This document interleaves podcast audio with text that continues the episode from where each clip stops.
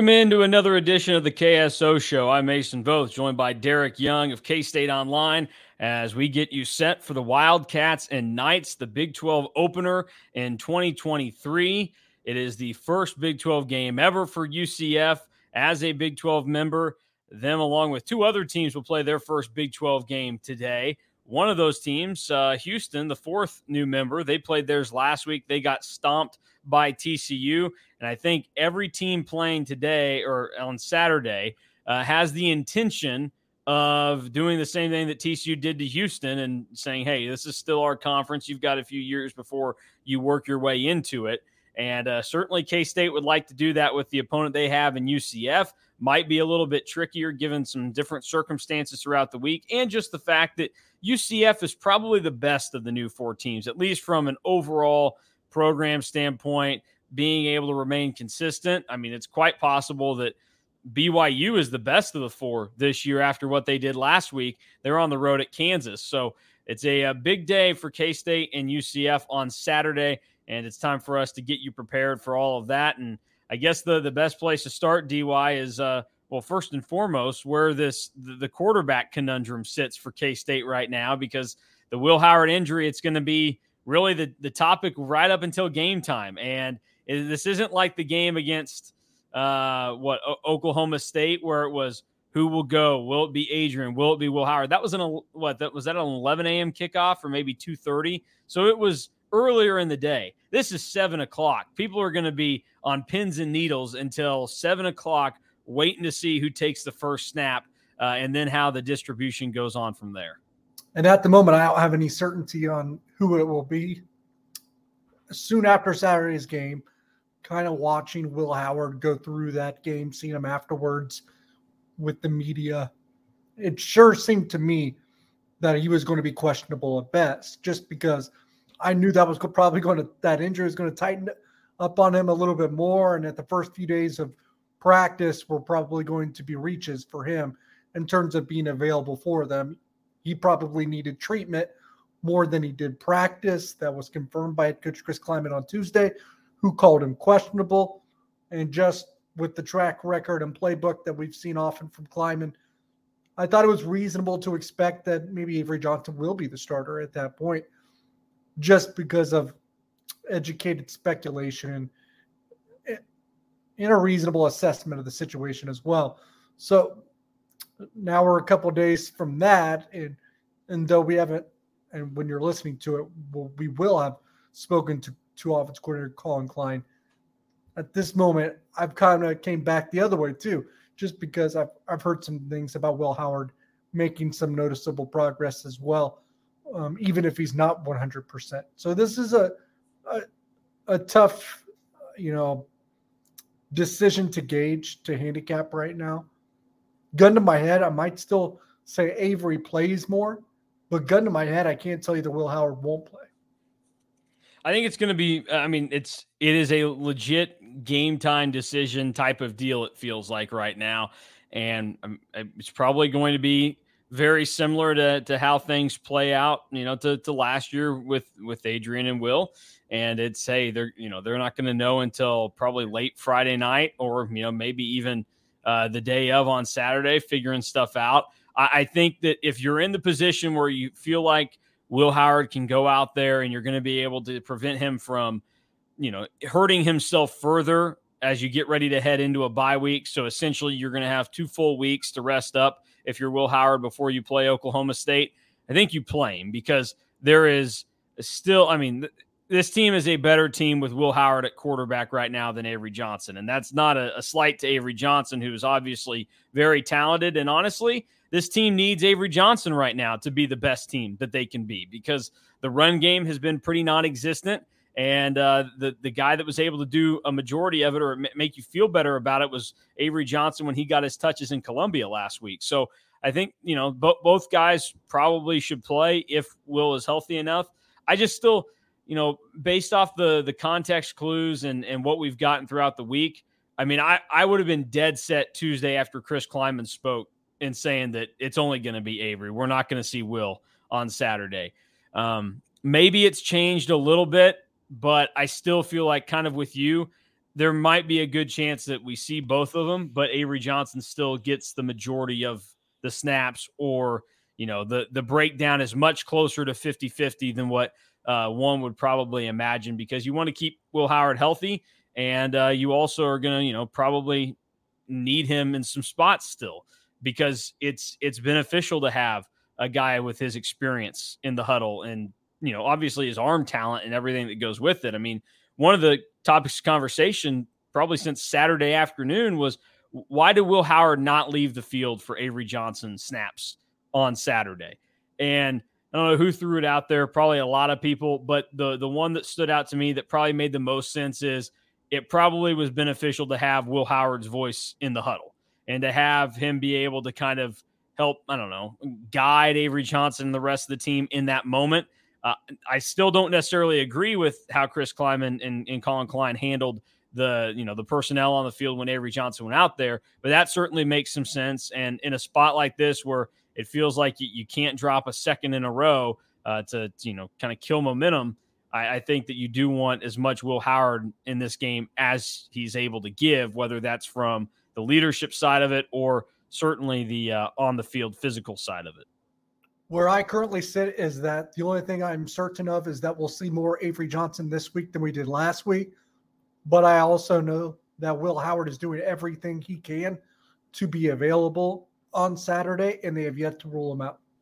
Yeah, we'll just have to to see how it goes and uh, where things roll on. All right, let's let's roll on here then to uh, kind of the you know the, the next stop on our our pregame preview, which is going to, to be looking at what what is going to work for K State on Saturday against UCF because obviously there are things that stood out to people that did not work in the game against Missouri. So let's let's keep it positive to start off here. What what is K State absolutely going to be able to do against UCF in your mind, based off of what you know against the Knights? Given very tough to gather anything because they've played probably three pretty mediocre opponents and the you know the tight game with Boise on the road Boise got smashed by Washington to start the season. So I'm not sure how much you, you really understand from that game either.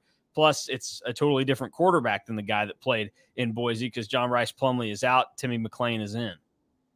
I know UCF feels good about themselves. Whether there's they have whether they should or not, we'll find out Saturday night. You know what, 10:30 p.m. Central Time. Mm-hmm. Because right now we don't know anything about UCF whether they are underrated, overrated. If they beat Kansas State on the road, they're probably underrated because then they'll be four four zero oh at that point. Yeah, and they'll and they'll be in good shape, and and Kansas State won't at, at two and two. But yeah, it's hard to say what's going to work and what won't, just because it's hard to gauge UCF. What I will say is UCF is probably better on defense than what you would blindly think. That's how I feel about the Knights at this point. Not that they're impenetrable or even better than Mizzou's defense. I don't think that they are. So what I will say is we probably don't know what's going to work and what won't. But the question that remains, can Kansas State get a traditional run game going? And I'm not sure. And I'm not going to blindly say that they can, even against UCF but maybe they get a boost with Christian Duffy back in the line. Yeah, I think one thing that that stands out to me, and this is you know probably helpful in, in some categories, and honestly, why you would probably want Will Howard in a game like this is, I mean, UCF for the the level of competition they've played, Kent State and Villanova were not great opponents for them. I mean, Kent State. We talked about Nevada maybe being one of the worst, you know, F, FBS programs. I think Kent State is probably in that conversation too. Um, but I mean, through those three games, just just eight sacks for UCF. Now, you know, you think, oh, that's still over two a game.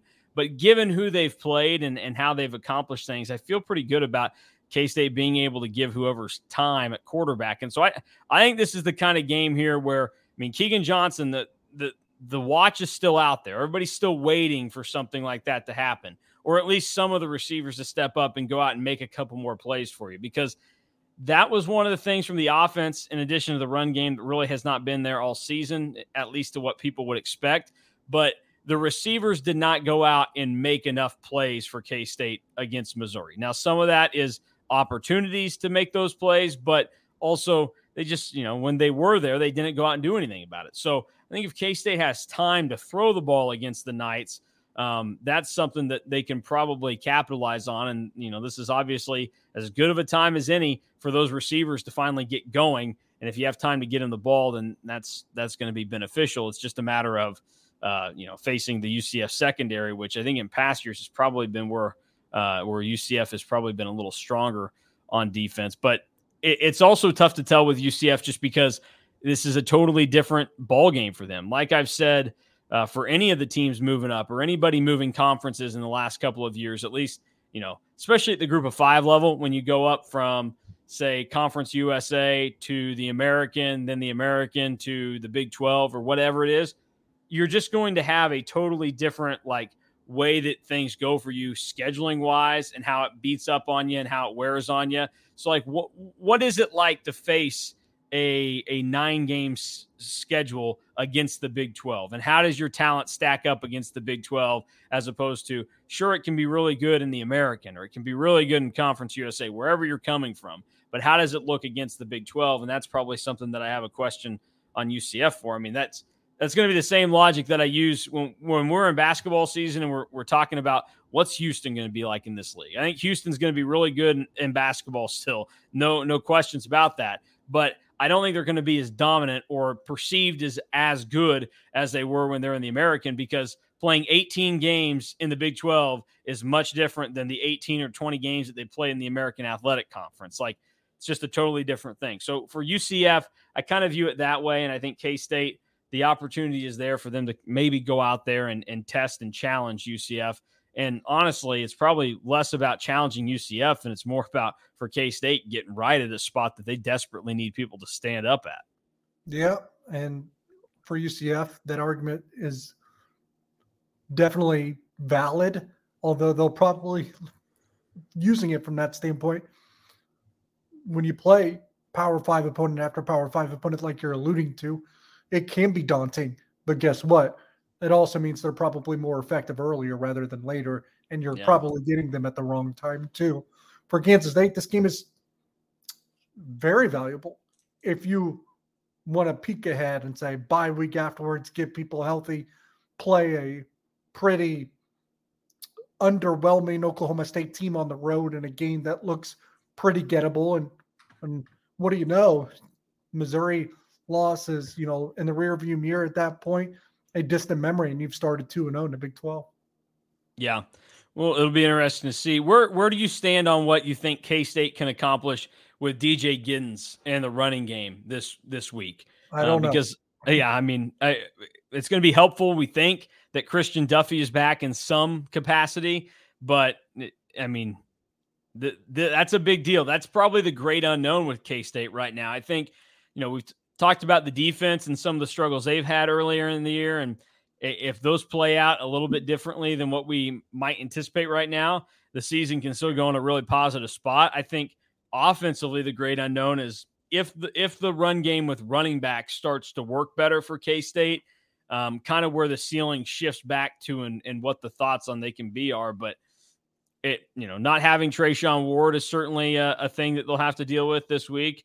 Uh, Chris Klieman called him doubtful earlier in the week, so we're expecting a heavy dose of DJ Giddens, who's a capable back, but does he have the blocking in front of him, and is K State going to be able to establish the run?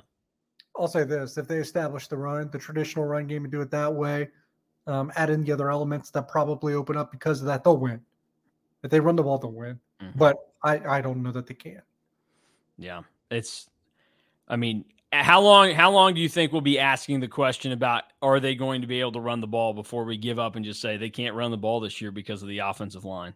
Well, I wouldn't rule out that they can on Saturday night, but it, they might have to. Let's see what the weather looks like too. Yeah, because uh, um, that could play a factor as we're sitting here on you know recording this on Thursday afternoon, and we're not sure if it's going to be that dry, um, wet field. We'll see what happens.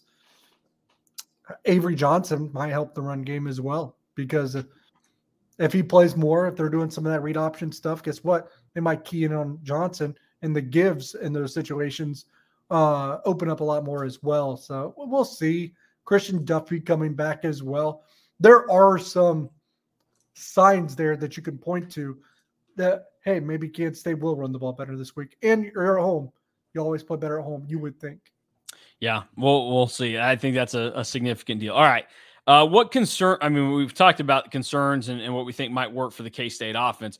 Defensively, um, where where does UCF maybe concern you on what they bring to the table? Obviously, it's kind of an unknown with with Timmy McClain at quarterback, uh, but you know this this is still a, a, good UCF team and a guy that put up really good numbers last week against an inferior opponent.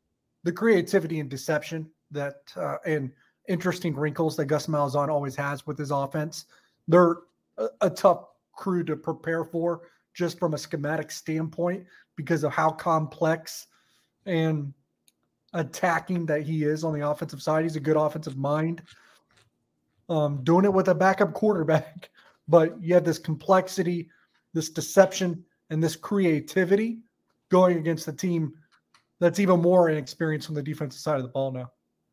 Yeah, I mean, I it's gonna be it's gonna be fascinating to watch. I mean, it's you think about last year the team in the Big 12 that's probably most like that with how complex they can be offensively is KU.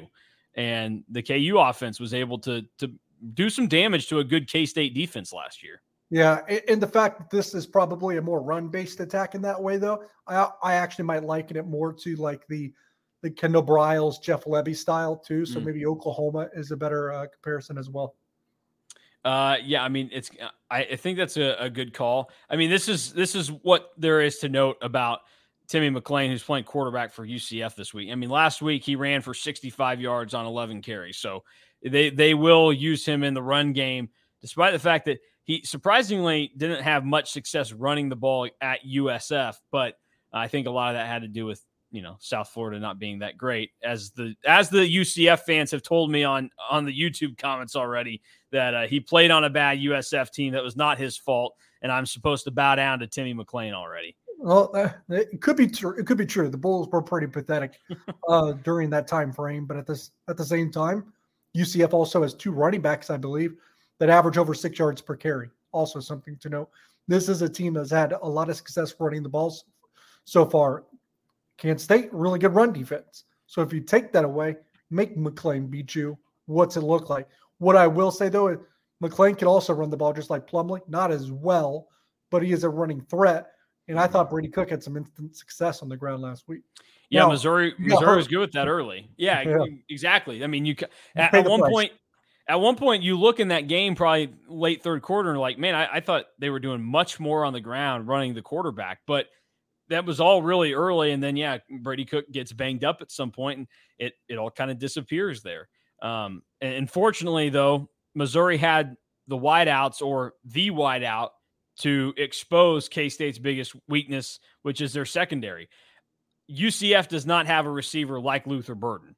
Um, that that I am confident in saying, no matter how good UCF might think their receiving corps is, um, which in past years has been fine. So I I think that this is probably if if UCF is going to try and run it, you feel really good about K State's chances. It's just a matter of, like a lot of things, like how disciplined can you stay if there are some exotic things going on with the UCF offense? Because you know it, it probably isn't fair of me to do this, but it's been five years now. Uh, there are a lot of instances since Chris Klieman came to K State where his defenses have gotten burnt by stuff like that, where uh, you move a couple guys around, you give them a little something unique or exotic, and a big play can pop, or you know they've been burnt by some trick plays a handful of times. Um, I, I don't know that UCF is going to have to get that gimmicky in the game, but it is one of those things that, that K State can be susceptible to. And they'll be willing to do it. But at the end of the day, if you're Kansas State, um, just as you have through three through three weeks, take away the running game for UCF. And if make Timmy McClain beat you. And if a backup quarterback comes into Bill Snyder Family Stadium and beats you, yeah, yeah, I guess you throw up your hands and say WTF. Yeah, uh, it's probably the best thing to do there. All right. Uh, one guy in particular on the defense to talk about this was in our over unders this week. Uh, you can go find those on K State Online currently. Uh, Kobe Savage, the, the number was five and a half tackles. I think we all took the over. You know, the first two weeks, it was a little shaky with with how he looked. I think he looked like a player much similar to the guy we saw last season on Saturday in Columbia. I thought that was easily his best game of the year. He made he made plays and an impact at times where you noticed him, and he also didn't have any moments where you, you thought yourself, oh, he, he's hurting him here, or he doesn't look 100%. I, I'm not sure he still is 100%, but he's obviously moving in the right direction and getting a couple games under his belt. Uh, certainly has helped his process. So, w- what do you make of Kobe Savage and what he can be the rest of the season for K State? Agree on all that. Um, probably don't need to add too much commentary on top of it. Had his best game, heading in the right direction. Needs to be more of a leader now, even more of a captain without Daniel Green in the middle of the defense. So he's got more responsibility in that capacity. But they have to get the other safeties right, and that maybe that falls on his shoulders as well. But VJ Payne, Mar- Sigle got to step up their game. Um, part of the problem so far. Yeah, um, it's going to be uh, going to be fun to watch, fun to kind of observe and see how he helps out with. I mean, I don't know. They're they're going to need to communicate very well because we have seen uh, you know, some examples where if this defense can't get the communication thing down, it can have some serious breakdowns. I mean, obviously, it's what happened between Sigle and Parrish on the, the first Burden touchdown against Missouri. There were some other moments in that game where you kind of thought mm, they're not on the same page. And I always harken back to the, the to the game against Texas last year. It took the defense a long time in that game to figure out how to play without Julius Brents on the field. Um, I mean, you lose your best player the guy that's probably the most experienced, good leader and everything. It was a tough blow that took them a long time to figure it out. And honestly, they, you know, were probably helped out by the fact that uh, the game was put into Quinn Ewers' hands a little bit more uh, later on because the more Texas threw, the worse they were off. You know, you give Bijan the ball and then let a couple throws go, you can get beat pretty good. So I, I guess that's the one thing that uh, I think Kobe Savage is more than what he can do on the field with his actual, you know, physical traits I think it's going to have to come down to, to his his vocal and mental side of it that is impactful for K State this year because they're they're getting younger on the defense as we speak with every injury that occurs or whatever else happens. This is it's going to be a very young and inexperienced defense for most of the year. You'd hope that they at least can play well at home with less communication problems. Yeah, we'll see how it uh, all works out there. All right, uh, let's move on here now. And real quick, before we we de- determine anything later in the show and finish things off with our prediction, who who has to step up and be the game MVP for K State this week on offense and defense uh, for them to come out with the win? On offense, heck, if they, if, I haven't even thought about much about this. If the offensive line plays well, I think Kent State plays is in a good shape.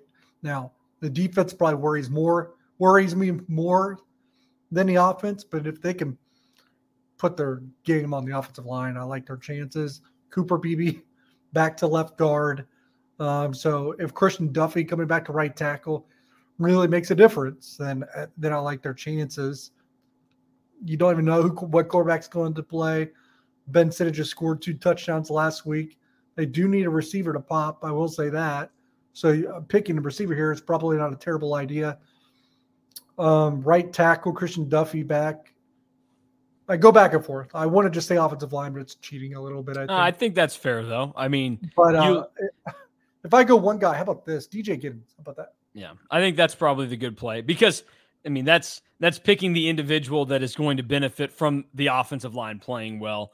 Um, I mean, I, I'm with you on where you're coming from. If the offensive line plays well on Saturday, I don't think K State has to to freak out too much. I mean, especially I, the game's wet. Yeah. Yeah. No, no matter who the quarterback is, if the offensive line plays well for K State, I think they can win about any game this year.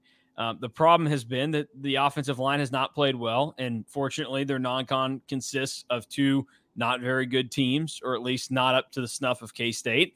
And then they went on the road and they faced a team that had the talent up front, has the athletes in other areas to match or surpass K State, and that's why Missouri was able to win. In addition to some other things, um, but it, it, was clear that the offense was probably more so to blame than the defense ultimately on Saturday in Columbia, and I think a lot of that still goes to the the offensive line, even though some guys were probably a little bit better and, and better in like the pass protection.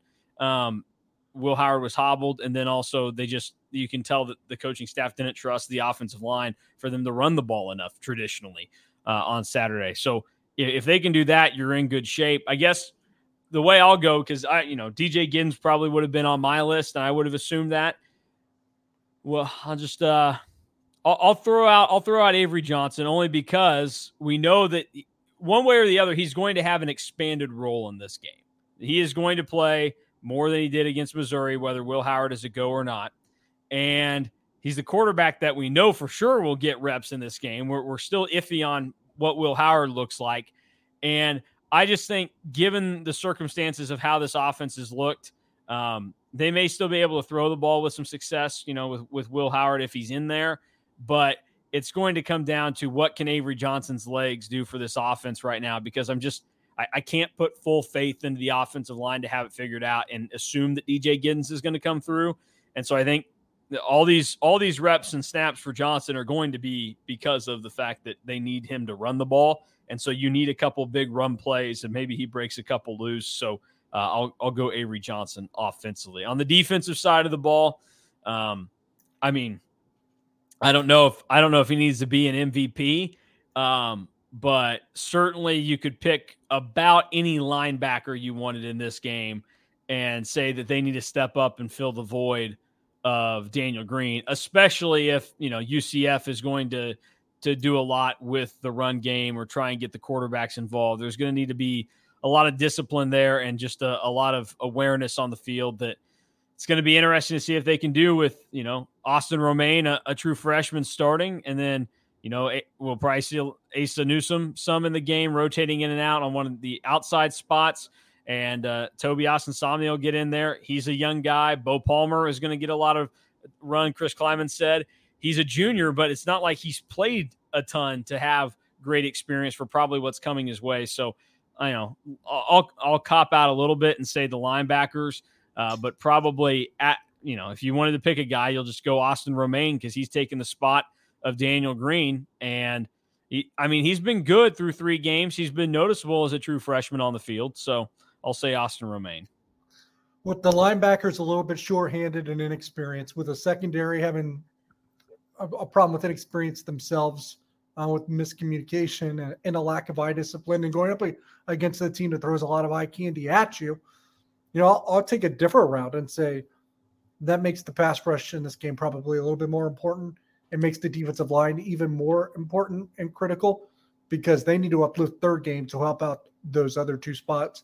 Best pass rusher on the team is Khalid Duke. I feel like I I go this route pretty often, but uh, if he has one of those games that defensive ends sometimes happen, and he has the capability to, mm-hmm. capability to do this, like he had against Texas Tech last yeah, year. There, there's games where guys are just unblockable defensive ends. Like there's games where mm-hmm. defensive ends of his caliber just have games where they can single handedly take over. Um, if there was ever a time for him to do it this year, there will probably be another time to do it. Don't get me wrong, but this one screams loudly um, at the moment. Well, I, am with you. You know that one of the things that I've been very, you know, I don't know, I'm not high on it, but I, I've been on the trail of and, and banging the drum for is K State needs to get more pressure early in the game. I mean, I think in, in all three games, eventually it's come along and um, what K State's top 15 in sacks right now in the country just doesn't feel that way because teams early on in games haven't dealt with a ton of K State pressure. I, I, went through and and looked at at the the pressure numbers in terms of sacks and tackles for loss for K State in the first three games of the year. They have two sacks and then seven tackles for loss in the first in all three first quarters. Now, two of those sacks and four of the tackles for loss came in the SEMO game. So that is in the last two games against FBS opponents. K State has just three tackles for loss and no sacks in the first quarter. And you think about I mean, you don't necessarily need tackles for loss for this, but K State had Missouri at a on a third down at midfield in Columbia on Missouri's first drive of the game. If they would have been able to stop them there, they probably would have had maybe a different tune in that game, and they can change some things early. I just think it's important for this team to get pressure. And honestly, one thing that that has gone on here is uh, UCF has been really good about protecting early in the game. They only, they've only given up one sack in the first quarter all season. And uh, in total, they only have given up four tackles for loss in the first quarter. So UCF has been pretty good about it. But if you can get to them, I think that's huge. And, you know, Khalid Duke plays a large role in that. I, I'm high on Brendan Mott and what he can do. And I think also, going back to the over and unders that we did this week, but one of the numbers was two and a half turnovers in the game. I took the under, and I said in it that, you know, I, I'm confident K State throws at least one interception in this game, maybe two. But I still don't think we go over that number. Now, maybe if it's wet, it changes with fumbles. But I don't have much confidence in the secondary to force interceptions right now. So that means if K State's going to, to get a pick on Saturday, it has to come from the pressure that's coming off of the defensive line. So uh, I'm with you. Those guys need to have a big day, and Khalid Duke is the most talented of them. So it probably falls on his shoulders. What I will say is, I think that number of turnovers is easily over just because we're talking about potentially a very wet game with two backup quarterbacks. I think that's a recipe for disaster, or at least a pretty sloppy game, or at least uh, some miscues that can contribute to that. Uh, so I differ in that department. What I also will say is Kansas State's been really good on third down, uh, third down defense, especially against Missouri so far this season. The not so what hurt them they didn't get to third down. Yeah, they didn't get to third down enough. Got to limit explosive plays too. So if, if we're going to talk about a key or a factor, man, can't say limits explosive plays as a defense, although explosive plays are can sometimes be a symptom of you know that inexperience that we talked about that now exists on two different levels of the defense. But if they can do that, and maybe it's a little bit easier to do so at home, then you feel a little bit better about where they are. All right, let's roll on. Time for uh, best bets look at uh, a couple of the things that, that, stand out to us that uh, are some of the the best bets of the week around college football for DY and I. Uh, last week, both of us went one and two. I said I was going to start keeping track of them. Uh, I did. It was not like the, the, the best of things. The one that hit for you was Ben Sinnott touchdown. Uh, he nice. he got two of them. Um, so that you know could have been a little bit bolder and said, "Oh, he gets two. And then the one that hit for me was uh, Washington just killed Michigan State uh, which makes all the sense in the world. And honestly, you know, if you're you're looking at uh like parallels, what Washington did to Michigan State is probably what the Chiefs do to the Bears on on Sunday. Uh, the Bears also with a lot of dysfunction going on this week, and the Chiefs looking to get right with a with a big offensive performance. So uh, that's uh, you didn't even have to ask for for an NFL one, but I just sneaking that in there because there's was a, say, is one parallel. of your best bets the Chiefs? That's one no, no, no, no, not this week. Uh, no, mine this week very, very West Coast heavy. Uh, little Pac-12 flair with mine, or honestly, uh, it I guess technically Big Ten and uh, Pac-2 flair. But uh, here, here are the best bets for the week. What uh, DY and I have put together. If you're watching on YouTube, you can see them on your screen. If you're listening only, we will read through them here. Uh, I'll let DY explain his first one here. He's got UConn plus 21 and a half against Duke this week. Uh, UConn's the home team. So in general, that's a tricky road game because you wouldn't think that if you're Duke that you have to subject yourself to a road trip to Storrs in general, but add on to the fact that Duke's had a fast start to the season, maybe due for a lull, and they play Notre Dame next week. And if they're undefeated and playing and playing Notre Dame, I think that's an easy game to overlook and look forward to in terms of playing the Fighting Irish next week. Um, UConn has a good coach. I think I think that's gettable. All right, uh, my first one. I've got USC minus 34 and a half at Arizona State. Uh, Arizona State, they flat suck. Uh, it's not good for them right now.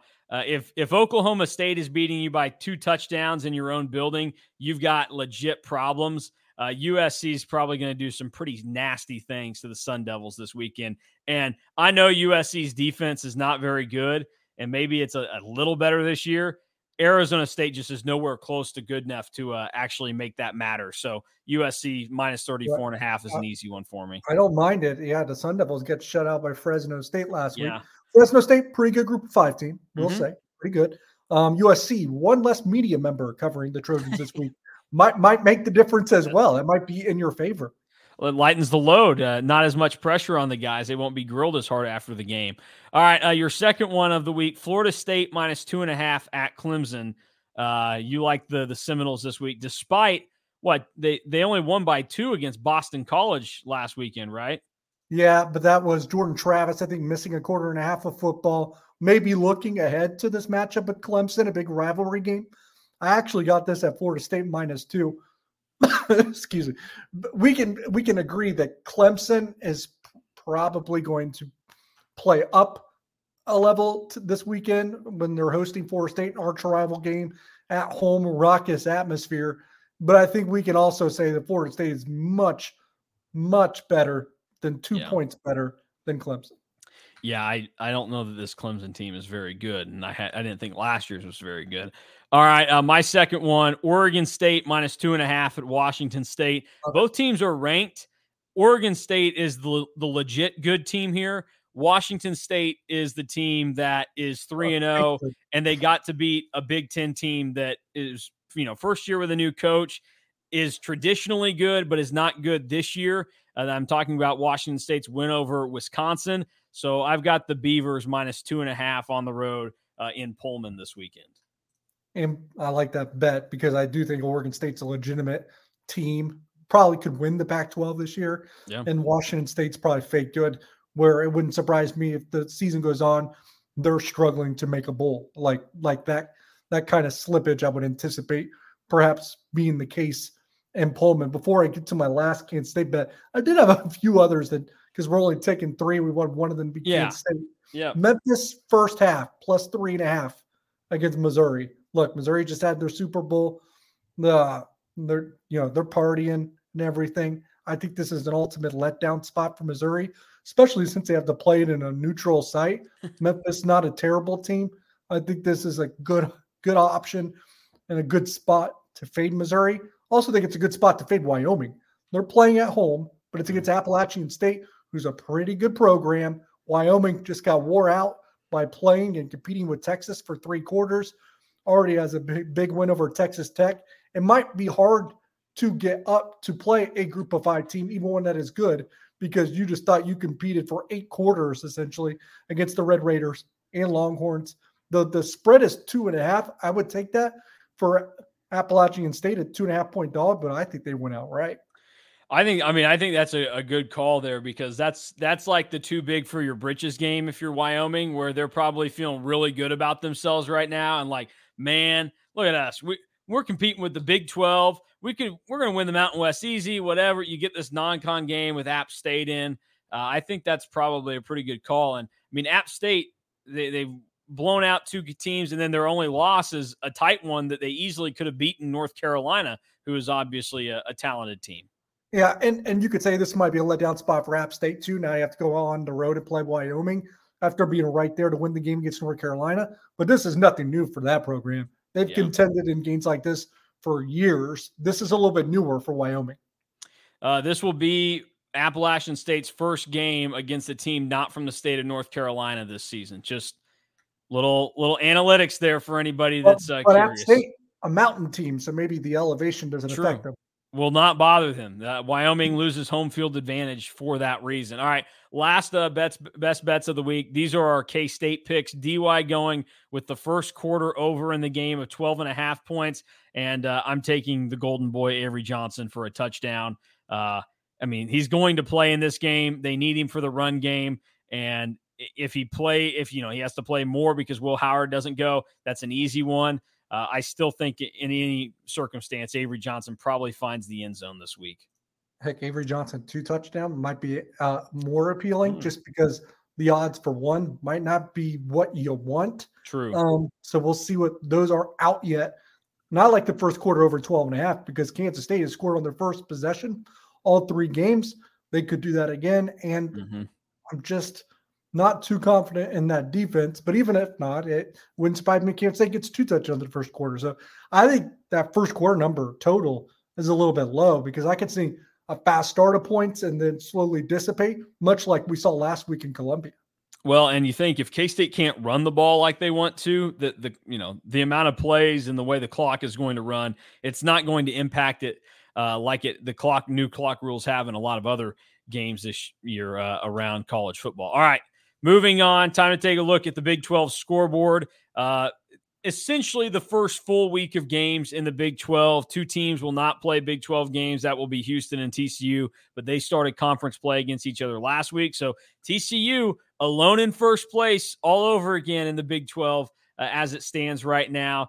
they will uh, get to uh, take a hiatus this week. They're at home against SMU as they battle for the Iron Skillet one last time because that's another rivalry going by the wayside with realignment and everything else going on. TCU uh, doesn't seem interested in, in continuing that at least for the time being. So if you're watching on on YouTube, you can see up on your screen a look at all the Big 12 games this weekend. The first two at 11, Oklahoma at Cincinnati. Cincinnati's first game in the Big 12. The Sooners on the road at Nippert, and then SMU TCU as, as mentioned. And then three afternoon games with BYU at KU, Texas Tech at West Virginia, Oklahoma State at Iowa State, and then three night games Sam Houston State at Houston, Texas at Baylor, and then UCF at K State. Uh, which of those games stands out to you, DY? First, I have a question. Like the, the TCU not wanting to continue the series with SMU, like it's not like they were in the they were conference yeah yeah now they're not so i don't necessarily the logic for not continuing it was a little was a little shaky by the tcu people that i saw that were trying to to argue uh, is it why just it because you sense. want some is it because you want some variation in your power five conference opponent i guess yeah, I'm I'm not really sure. Uh, they just said it's going to be put on pause after next year's game. Uh, SMU SMU's in a better league now, so we don't want to play them. Yeah, exactly. I mean that know, that that probably could have something to do with it.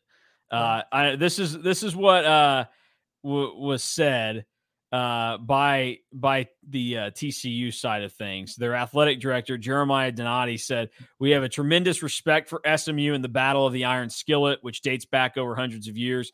Playing more home games has been a priority for us and our fans, and is most importantly in the best interest of the TCU football program. We look forward to annually having seven home games and as many as eight in certain years as our future non-conference schedules evolve. We keep open the possibility of future games with the Mustangs. So basically."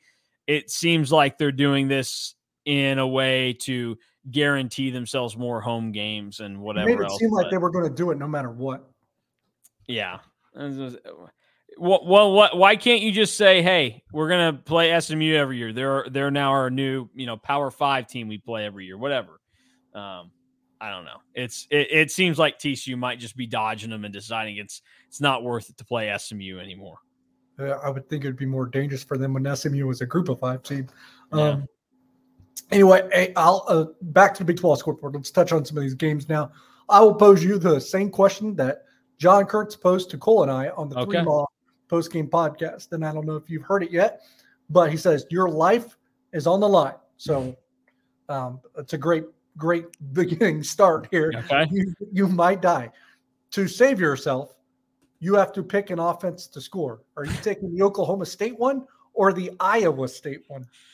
Oof. You want to know my logic here? I look, one, my first logic John wouldn't accept. It was that I'm probably going to fail anyway, so I'll take the offense that has a better defense to save them, and that's Iowa State. Yeah. He said that doesn't count, even though he took Oklahoma State because their head coach is Gundy. I was like, well, why does that count? anyway, um, so I said I will pick the pick the team we know has one bad quarterback? Because we know Oklahoma State has three bad quarterbacks. Yeah, that's uh man, that is a tough question. Um, I mean, if this was like if a game if a game was not actually being played and it's just like, hey, I'm setting both teams, they get the ball at the 25 yard line at their own 25, and who's going 75 yards first to score on the defense they're facing. I would probably go with Oklahoma State, but because a game is actually going to be played, I think I side with your logic that uh, the Iowa State offense I would maybe trust because the defense might put them in a position to score, like you know, an interception. They they have the ball like the two yard line instantly, and you just got to punch through for two yards. Um, I'm fascinated by how this game plays out, though. Like this is easily my favorite game of the week. I I cannot wait to see how this plays out. It is going to be so, so bad that it's fun uh, because both of these teams, I mean, through three weeks, we know they suck now. There's no question about it. They are terrible. They are some of the worst. I actually, I put Oklahoma State as my worst team in our, our Big 12 power rankings this week. That's how, uh, you know, poor I think they've played this season. And um, yeah, I, I, for some reason though, I still think Oklahoma State wins this game just because I, – it's weird to see Oklahoma State this bad. And when you have a bad Iowa State team in front of me, I'm going to say that Mike Gundy is able to beat them, uh, even though I'm not confident in that at all. I think Oklahoma State probably does still have the coaching advantage, and maybe that matters here. But Iowa State is the home team.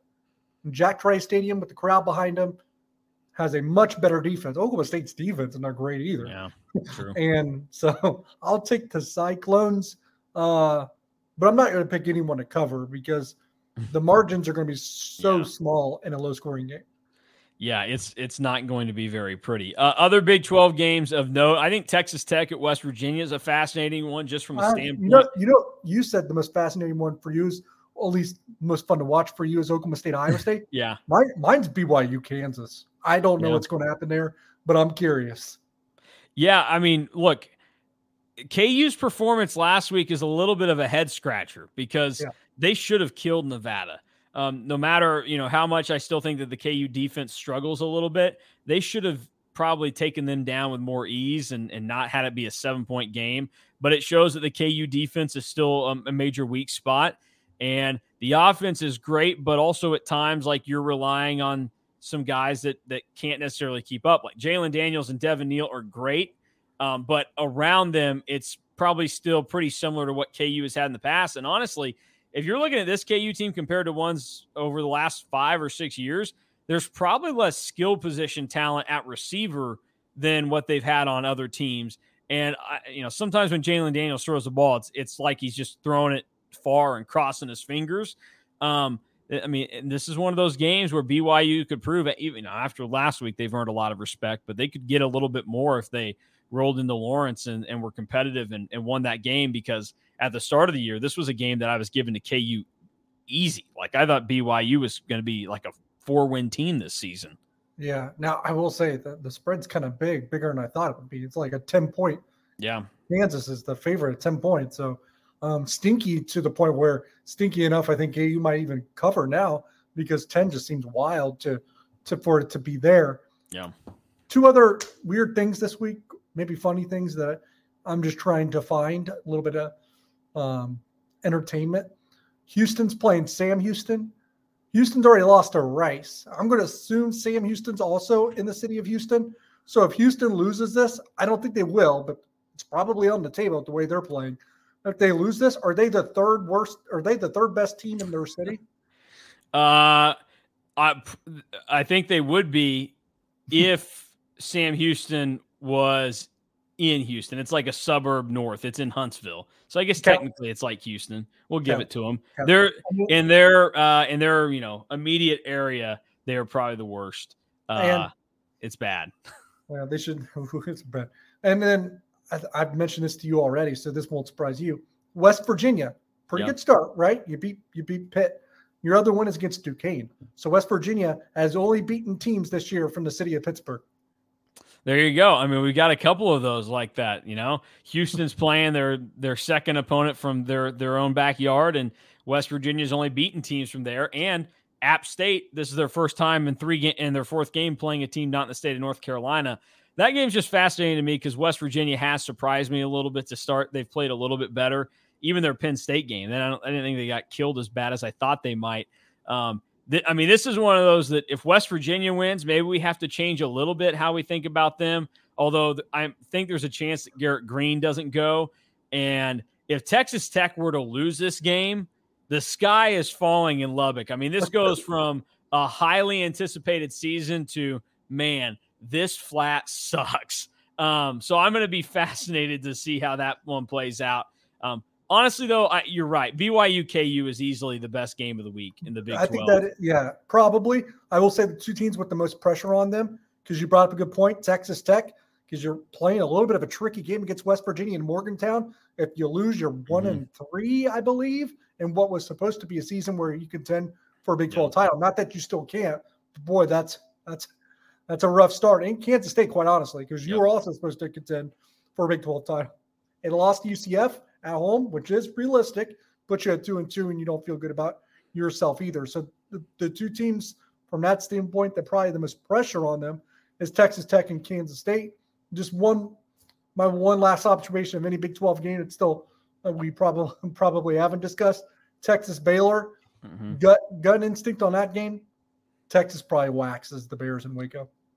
Yeah, I think Baylor sucks. Uh, I, you know, anybody that's listened has known that all season. I think Dave Aranda is a fraud. Uh, it was wild. I was I was running some errands this morning and uh, listening to the, the I, I was going to say the great sports talk in Wichita. I was listening to the sports talk in Wichita, and uh, there was a there was a show on that I was listening to. It was after it was after 9 a.m. So it was not it was not my old show for anybody that was thinking I was going down that route. It was not my old show. Um, but anyways, I was listening and they start talking about Texas's schedule. And one of the guys is talking about like games they might slip up. And he's like, well, yeah, that game with Texas Tech and then the, you know, the road trip to Baylor. And it's the same guy that a couple months ago had a bunch of great things to say about Baylor. I'm like, what what is this dude talking about? Like, how can you be high on Baylor? I I texted a guy and I said, Hey, does he realize that like RG3 and Art Briles aren't there anymore? Like, this team is not good. And I, I'm with you. I think Texas just smothers Baylor. Uh, it, it, it, this is this is not good for them. And I honestly think Dave Aranda, little, if Baylor was wise, Dave Aranda's gone after this year because I, I think it was a little bit of fool's gold, the Big 12 title they won because he had a bunch of great staffers, including Joey McGuire. A little bit of a get right game for Texas, too, after kind of being underwhelming last week against Wyoming. Yeah, and they got to prove to all of us that uh, their win against Alabama was still worth something. Now that we're all trying to discount it. All right, uh, we we we, we showed it right there. K State, UCF. You said the Cats are probably the team next to Texas Tech that has the most to prove this weekend. They are at home, seven o'clock Saturday night, FS1 against UCF. Uh, let's go over Ooh. this and take a look at uh, how how things play out and and who gets the win. Look, I'm only going to take Kansas State because they are the home team and UCF is playing with a backup quarterback on the road because there's a lot of reasons not to really like Kansas State this week, to be quite honest. Inexperience in the secondary kind of cost them last week. Now you have inexperience at linebacker as well against a team that has run the ball very well so far this season. You have an offensive line that hasn't gotten completely right yet if you're Kansas State. You have a receiver group that wasn't the best last week and hasn't been particularly sharp. You're injured at quarterback. You're shorthanded at running back. I mean, there's a lot of things that you could point to and say this is a troublesome situation for the Wildcats. But UCF is playing on the road with their backup quarterback.